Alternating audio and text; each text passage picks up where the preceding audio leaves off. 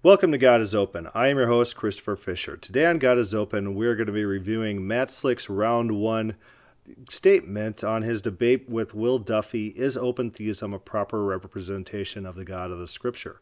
And let's keep in mind that uh, that's what the debate's about. If uh, God of open theism is a proper representation of God of the Bible, do you think Matt Slick, what does he appeal to? Does he appeal to philosophy or the Bible?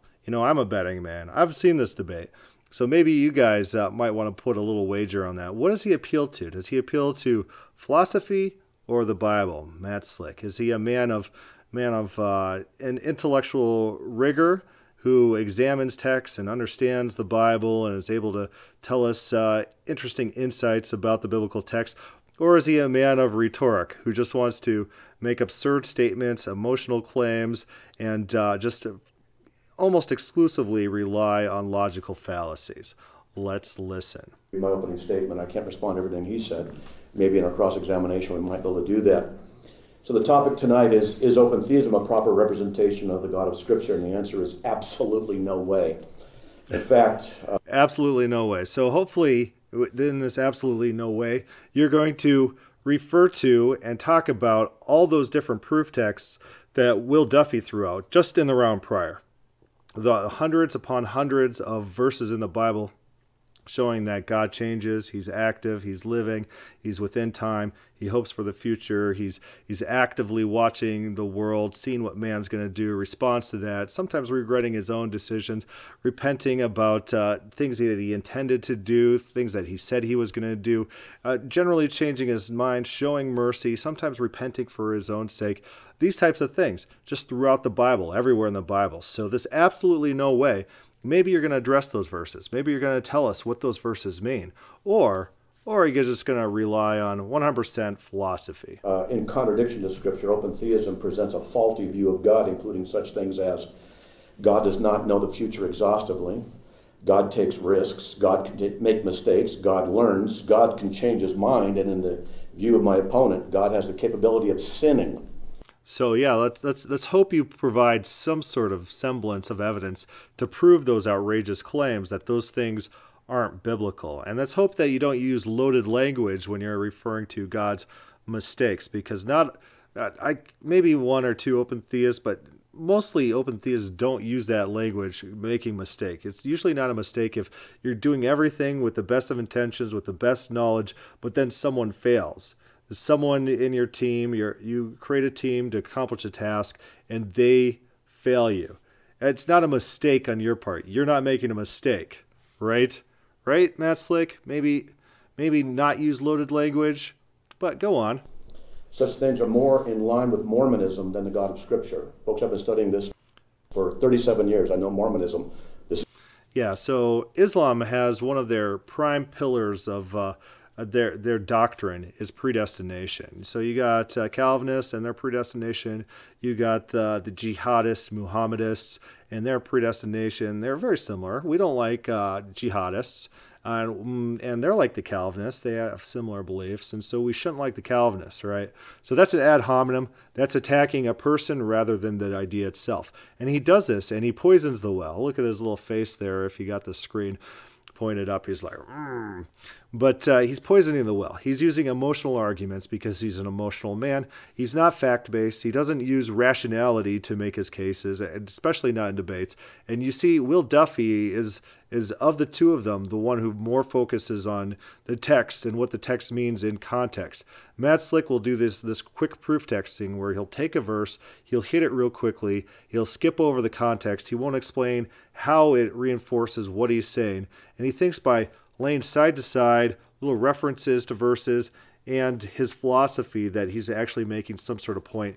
He's not. He's using emotion, he's appealing to philosophy throughout this debate. And and let's talk about real quickly about the Platonistic origins of Calvinism and these ideas about God that he's proffering in this debate. Platonistic origins admitted to by the church fathers.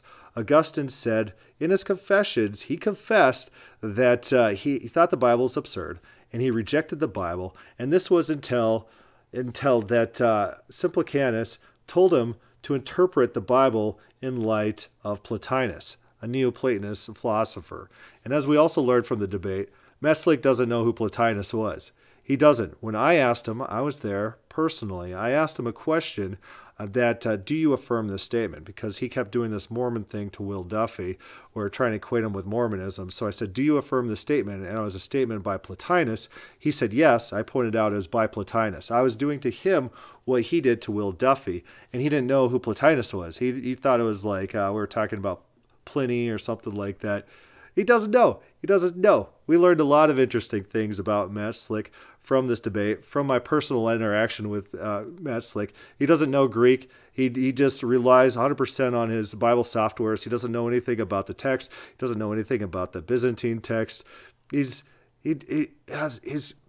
We were talking to him about the word all as used in the Bible. He went home that night did some computer research after he got blindsided and schooled on the subject. And he came back the next day and he's like, now we could have a Bible lesson. I could teach you something about this. No, you know nothing about it. I'm not going to learn from you. You, you, you just went home after, after being totally schooled in the use of the word, and uh, you're coming back the next day pretending to be an expert. He puts on this air of superiority. He pretends to know what he's talking about, but he's a fraud. This man's a fraud. And we really learned this from this debate. We learned all sorts of things about Matt Slick. He doesn't know what the Byzantine text was. He doesn't. And he doesn't know Greek. He doesn't know Greek. In the questions and answers, I even pointed it out to him. Now, this is the second debate in the questions and answers, if you go to that. The word form, uh, I was asking him about this verb, if it was middle or passive. And uh, I asked him what the word form, the, the word morphology would be if it was middle. And he didn't know. He didn't know because he doesn't know Greek. He can't read Greek. And so his his reliance on that particular verb being passive, because middle would completely destroy all his theology. His theology would be false if it's middle. His reliance on that being passive was just based on his computer software clicking and zero understanding of how Greek verbs work, the middle and the passive, the difference between the two, and how they function, and how you tell them apart in context. He just didn't know. He didn't know Greek.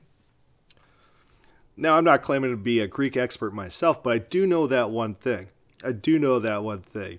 And I was able to to illustrate that very nicely in the debate. I don't think he was very happy after that round of questioning, being being humiliated in front of a live audience on on Greek. He didn't know what the Greek word was. He had to ask Will Duffy what the word was in English. Really funny, really funny. But let's go on. This is what Mormonism teaches. In open theism, God does not know everything that is going to happen.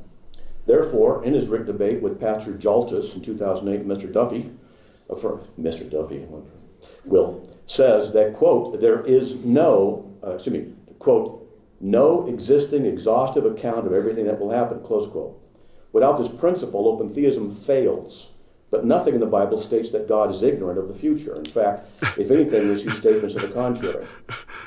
What? Will Duffy, his, his entire first round had he referenced uh, I don't know maybe 20 30 verses something like that it, it, proving just that but you just ignored all that. You just said nothing shows that. Are you going to address those verses really? Psalm 139 16 and 9 know what you're going to say about it. Okay so look how casually he uses this language. He knows what someone will do in the future. Yeah so I know what I'm going to do in the future. I know I'm going to go to work tomorrow and uh, you know I know this because I'm motivated to do that. Uh, I, I have the power to bring that to pass, and I am motivated to do that. There's there's good benefits in it, so I'm going to make that happen. It's, it's something I know in the future. But he's going to apply a different knowledge to God, and uh, he's quoting Psalms 139. And uh, so, what's his take on it? And what's Calvin's take on it? And what's common open theist takes on it? Is he going to explain the difference and ex- uh, talk about what's the superior understanding? He's not. He's not. He's what he does is he does this little skimming thing where he doesn't care about any depth whatsoever to any of his arguments. And we can talk about it. Your eyes have seen my unformed substance, and in your book were written all the days that were ordained for me when I was when there was not yet not one. So in the in the cross examination about this verse, Matt Slick's claim as this this verse is just about all our days that we're going to be alive are recorded, like Monday, Wednesday, Tuesday. Nothing about those days, nothing about our activities during those days. Just our number of days are in this little book.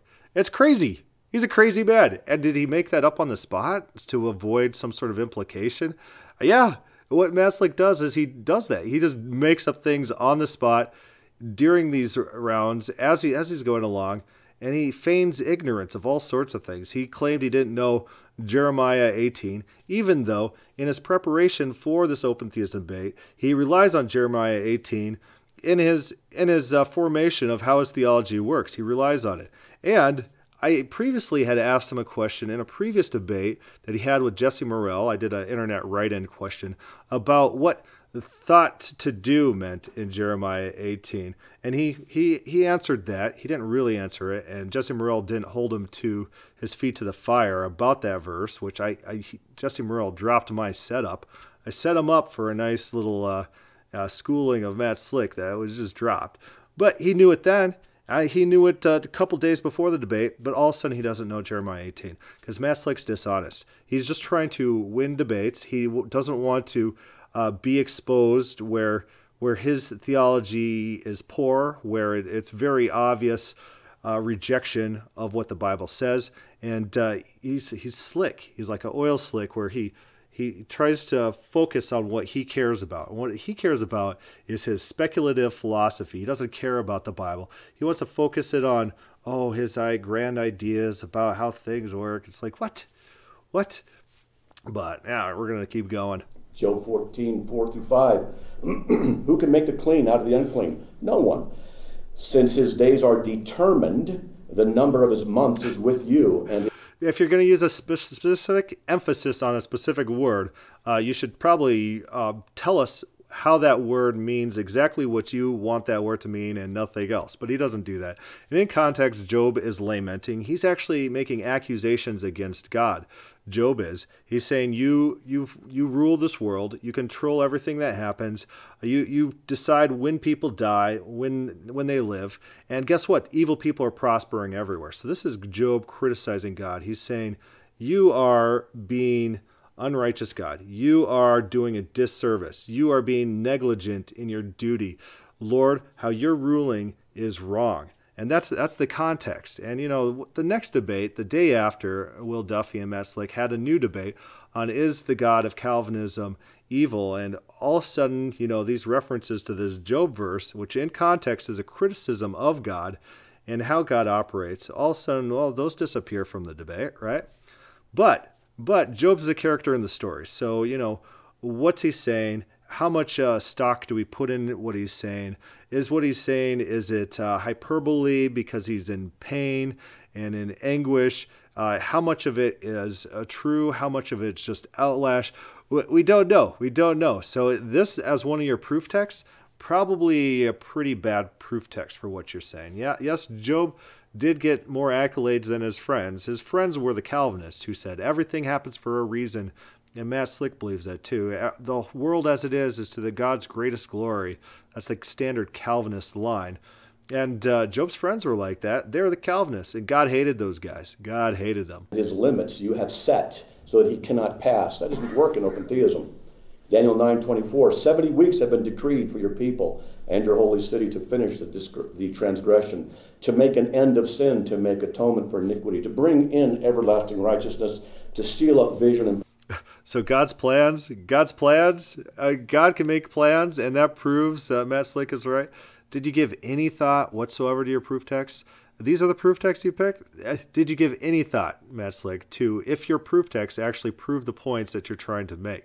You, you give zero examination to these verses, do you? Prophecy and to anoint the most holy place. There's a lot more scriptures, but don't have time. those were those were my three most important and uh, hard hitting ones that I picked from from all my tons of verses that I absolutely have. Of course, they they exist. Trust me, I'm Matt Slick. I'm not dishonest.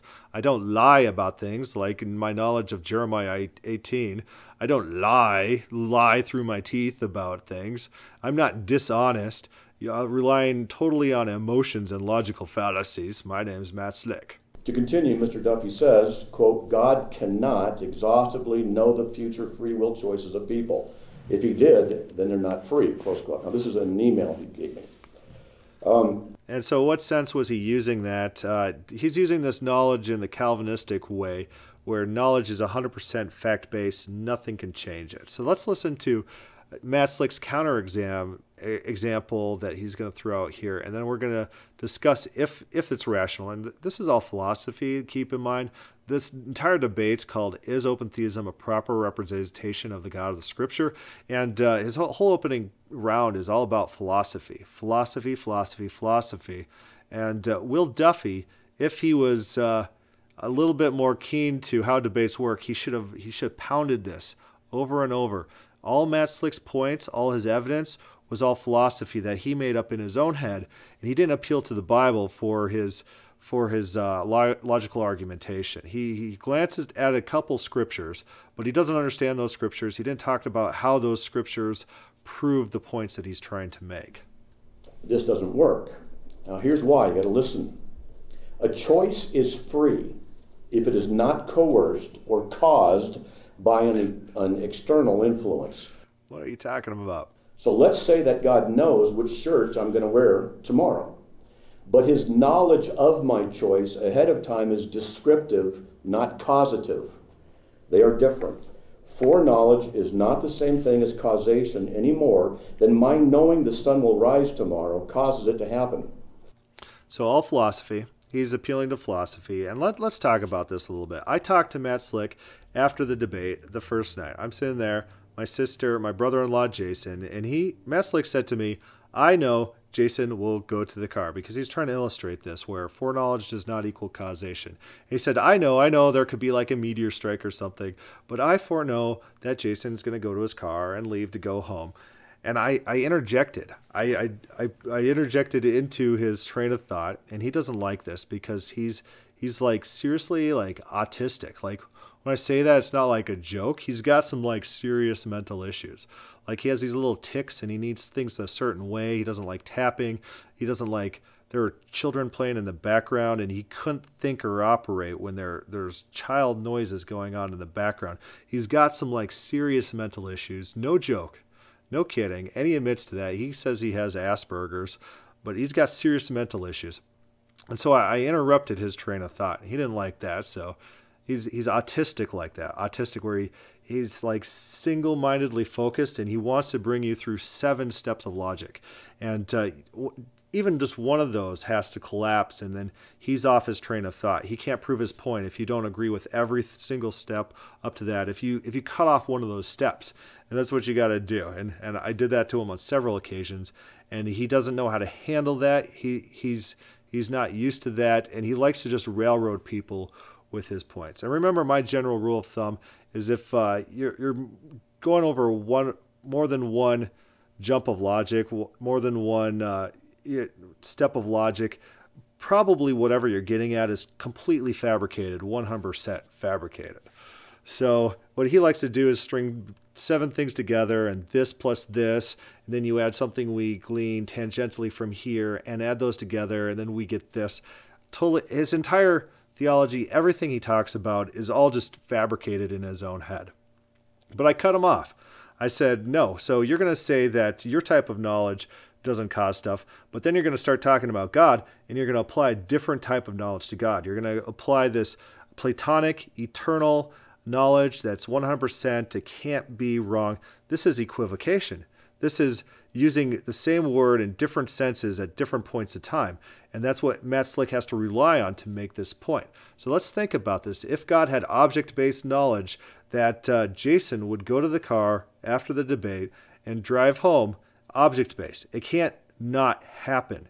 It's 100% set to happen. Even though that foreknowledge might not be the causative thing, that thing that causes Jason to be fated to do that, that thing is still fated. Something's fading, Jason, do that. So you don't escape this. You don't, just because our knowledge doesn't cause things to happen, we can know things in the future, but you know, it's, it's not 100% fact based knowledge, and the future can change, even with things that we know is going to happen in the future. I know I'm going to go to work tomorrow. You know, that's going to happen. But if it doesn't happen, it's not like, oh, you didn't know it's going to happen. Nothing like that. And Matt Slick, he uses those definitions as well, as I just talked about. But so he's going to use this different standard of knowledge of God, where God knows something's going to happen, and not even God, not even God could come in, intervene tell me what I'm going to, no kidding, do tomorrow, what shirt I, no kidding, will wear tomorrow. God can't tell me that, and then I can't pick something different. Because in Matt Slick's mind, everything's fated to happen. The entire world can't be other than what it is. And Will Duffy really points this out during the cross examination that if one molecule of sand was misplaced from the current order of things, his entire theology falls apart. He can't have any deviation from what exists. Which, guess what that does? We're talking still philosophy. We're not talking about the Bible. We're talking philosophy, and this is a debate about the Bible, which that's the funny thing. And, and Matt Slick's all about philosophy. He just wants to talk philosophy. We're still talking philosophy. But in Matt Slick's view, his, his idea of how the world works God's no different than the laws of physics. God's just just some sort of uh, rules of logic that forces everything to work in certain methods. God's no different than nothingness. God's irrelevant. God's God's not a thing. He's an impersonal force of nature, and that that's what Calvinism and uh, Arminianism, who to the extent that they embrace the negative attributes of God, that's what it boils down to.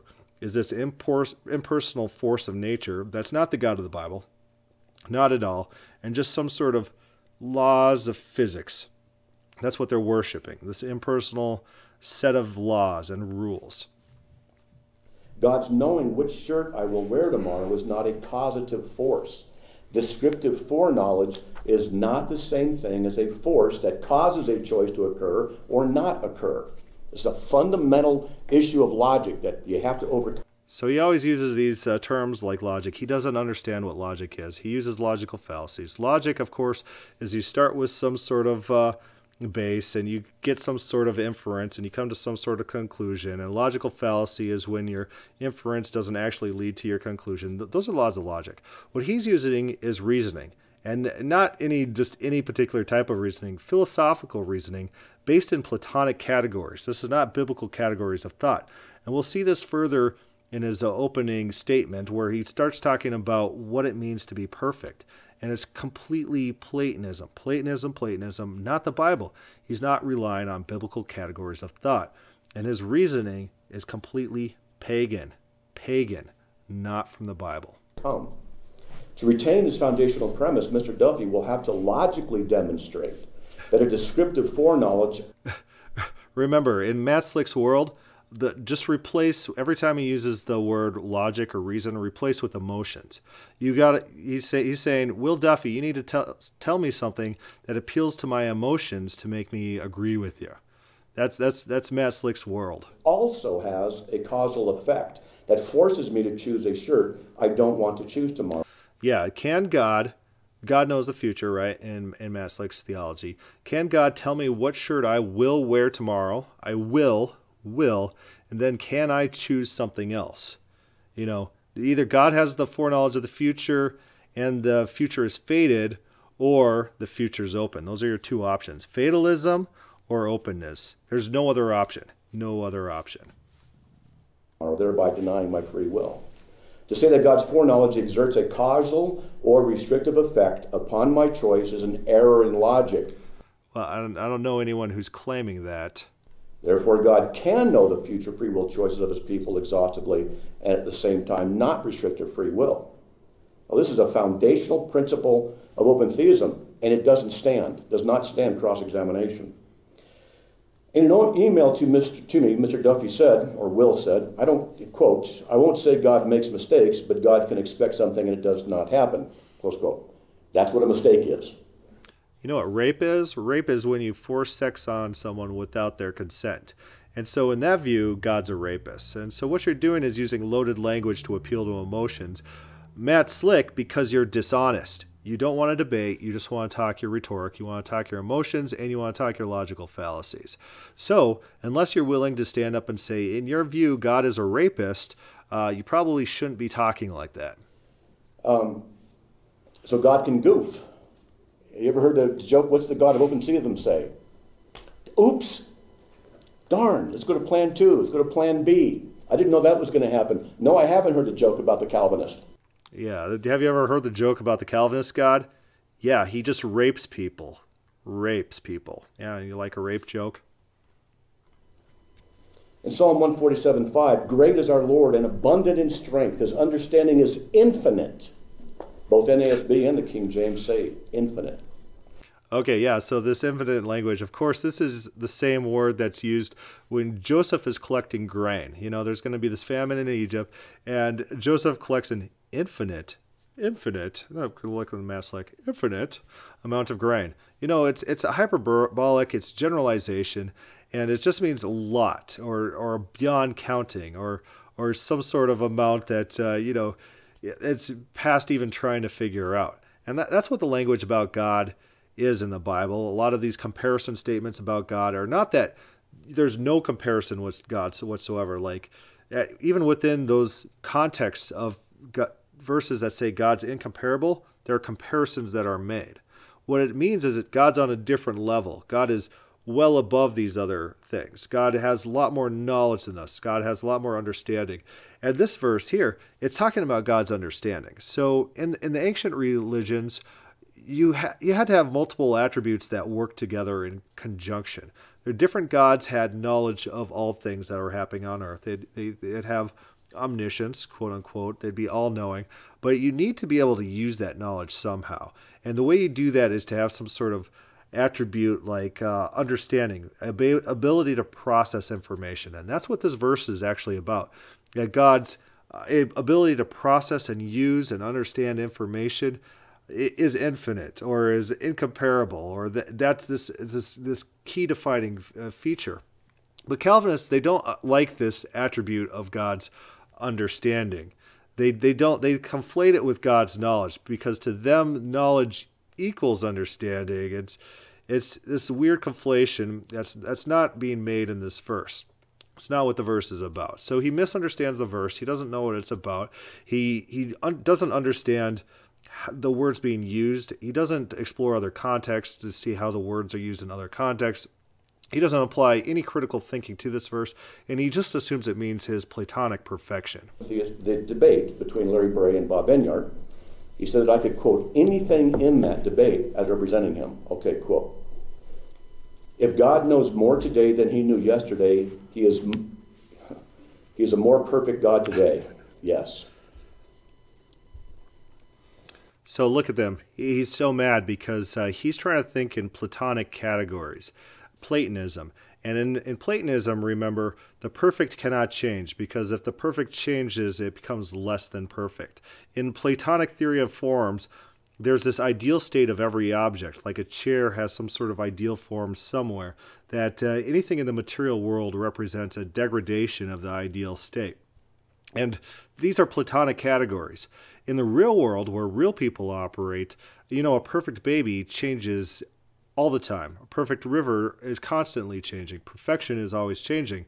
But the, only when you get to Platonic categories, Platonism, methods of thinking, it's not biblical theology. Again, this is a debate on is open theism a proper representation of the God of the Scripture, and he's talking about Platonism. Specifically, he's appealing to uh, Neoplatonic thoughts, categories of perfection. It's not that's not an appeal to the Bible. It's not biblical categories of perfection. When the Bible says something's perfect, it's usually referring to righteousness. Job is perfect, and Noah is perfect. People are perfect in the Bible. It's not platonic perfection. When God is perfect in the Bible, it's, it's usually appealing to his righteousness, his justice, his, his uh, moral attributes. But go on, Matt tell us all about your Neoplatonic categories of thought and how open theism is so wrong because they don't affirm Platonism in this debate about the Bible. This is an amazing statement, uh, as well as a logical problem that arises out of open theism's faulty view of God. Not again, not a logical problem. And remember, replace every time he uses the word logical with emotions. Matt Slick is an emotional creature, and because the conclusions he doesn't like them because it doesn't meet his platonism. He has to rejection them and then he confuses that with logic. He confuses that with logic. God. if something is perfect it cannot become more perfect. Otherwise it's not perfect to begin with. Philosophy platonic categories. He's thinking in platonism. He's not thinking in biblical categories. A perfect square cannot become more perfect by being more square. Yeah literally Plato, pull it up, The Republic. Plato offers this argument that the perfect does not change. You don't find any of that in the Bible, not described anywhere in the Bible. He's appealing to Plato. Logically, if God is already perfect, he doesn't become more perfect by learning something, unless, as open theism implies, God is less than perfect now. So, where in the Bible do any characters obsess over if God gains something, then he's not perfect, or any change in God makes God uh, less than perfect? Where in the Bible are these considerations? Where in the Bible are these categories of thought? People who care about this issue that Matt Slick thinks is critical. He'll call open theism blasphemy, the new apostasy, for not believing these Platonic categories. You don't find in the Bible. You don't find anyone uh, positing that, uh, debating that. Remember, remember, ancient Israel, they were throughout the entire Old Testament fighting notions of false gods. Who's who's the correct Yahweh and who's a false Yahweh? Fighting false images of God, fighting uh, false idols of other gods, trying to proclaim the true God over false gods. Where are these ideas? Where are these ideas? They're not biblical categories. They're not biblical methods of thought. You are a Platonist, Matt Slick, and you're not a Christian. Once again, this concept of God in open theism reminds me of the concept of the God of Mormonism, who's increasing in knowledge and growing in perfection. Right, and so you got the God of Plato, and this is not just a you know correlation thing, this uh, poisoning the well that he likes to do, this ad hominem he likes to do. Oh, Mormons believe this, and we don't like Mormons, so we gotta reject this. Now, the Platonism thing is documented in history. Augustine is saying specifically in his confessions that he threw the Bible in the trash. It was all absurd until he read it in light of Plotinus, Neoplatonist philosopher, who Matt Slick he doesn't know who Plotinus was, as we as we get from the questions and answers of the next debate. The, is is the God of Calvinism evil? The next debate, he shows that he has zero familiarity with uh, Neoplatonism, with Plotinus. In fact, this brings up something else that is most distressing which is reminiscent of the God of Mormonism as well regarding distressing. His his spider senses are going off. His emotions are flaring. It's distressing. Oh, and what's it going to be? Is it going to be some sort of biblical thing where open theism fights a clear Bible verse that meets all, you know, this describes what he's going to be claiming in detail? Or is it just going to be philosophy and emotions? Philosophy and emotions? Is that what you're going with? I'm going with that one too. God's capacity to sin and this is blasphemy, folks. Mm, mm, mm. I quote again from this debate. Quote, a stump is not free to sin. God is. Jesus is praiseworthy. So what Matt also does in this debate is he conflates God not sinning with God being incapable of sin. So those are two different things. And Will Duffy believes that God does not sin, but he believes that God can sin. And this is problematic to to uh, Matt Slick because remember, he's a Platonist. He's not a Christian. He doesn't have biblical concerns, and he doesn't prove his points from the Bible. So he quotes something like uh, a verse about not being able to lie, which is basically all those verses are either in context, the unlying God, or God's incapable of lying on this one promise. And why? Because of uh, God's commitment to that promise, is basically the point being made. It's not making a metaphysical case that God cannot cannot do this in any circumstance uh, be untrue to this promise. And God goes back on eternal promises in the Bible. Eli's sons, he says, I gave you an eternal promise of an eternal priesthood, uh, but now I see you guys are wicked. You guys are so wicked that I'm revoking that, and I'm going to make this conditional now. So those who serve me, I will bless, and those who don't serve me, I'll curse. Basically, he changes a unilateral, unconditional promise to a conditional promise because people turn out differently than he thought would happen. That's in the Bible. That's in the Bible. So if Matt Slick, if you don't like the Bible, uh, there's other religions. Uh, so if I were you, maybe I'd try to look into um, what's what's one that you might really like. Platonism. Platonism. That might be more your thing, Matt Slick. Uh, not Christianity. You probably don't like Yahweh as we meet him in the Bible. So you probably wouldn't like Yahweh. Uh, you probably would show nothing but utter contempt for Yahweh. But uh, Platonism, that, that could be a good option. You could do that. Because he would not submit to temptation, not that he could not. So Mr. Duffy believes that in concert with his open theism, God has the capacity to, to sin. This is a profound theological error that demonstrates the weakness of open theism.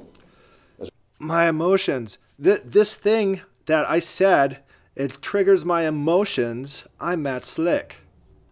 Well, Dwells in ignorance of two important biblical doctrines the holy nature of God and the incarnation of Christ. First of all, Hebrews 6:18 says that quote, "It is impossible for God to lie." About what? What does the verse say? Can you can you quote the verse about what? What's the context say? Is it about God's metaphysical character where God is forced to metaphysically be unable to lie? Or is it about God's commitment to an eternal promise? Is it about commitment or is it about metaphysical possibilities? Uh, Matt Slick, waiting for an answer.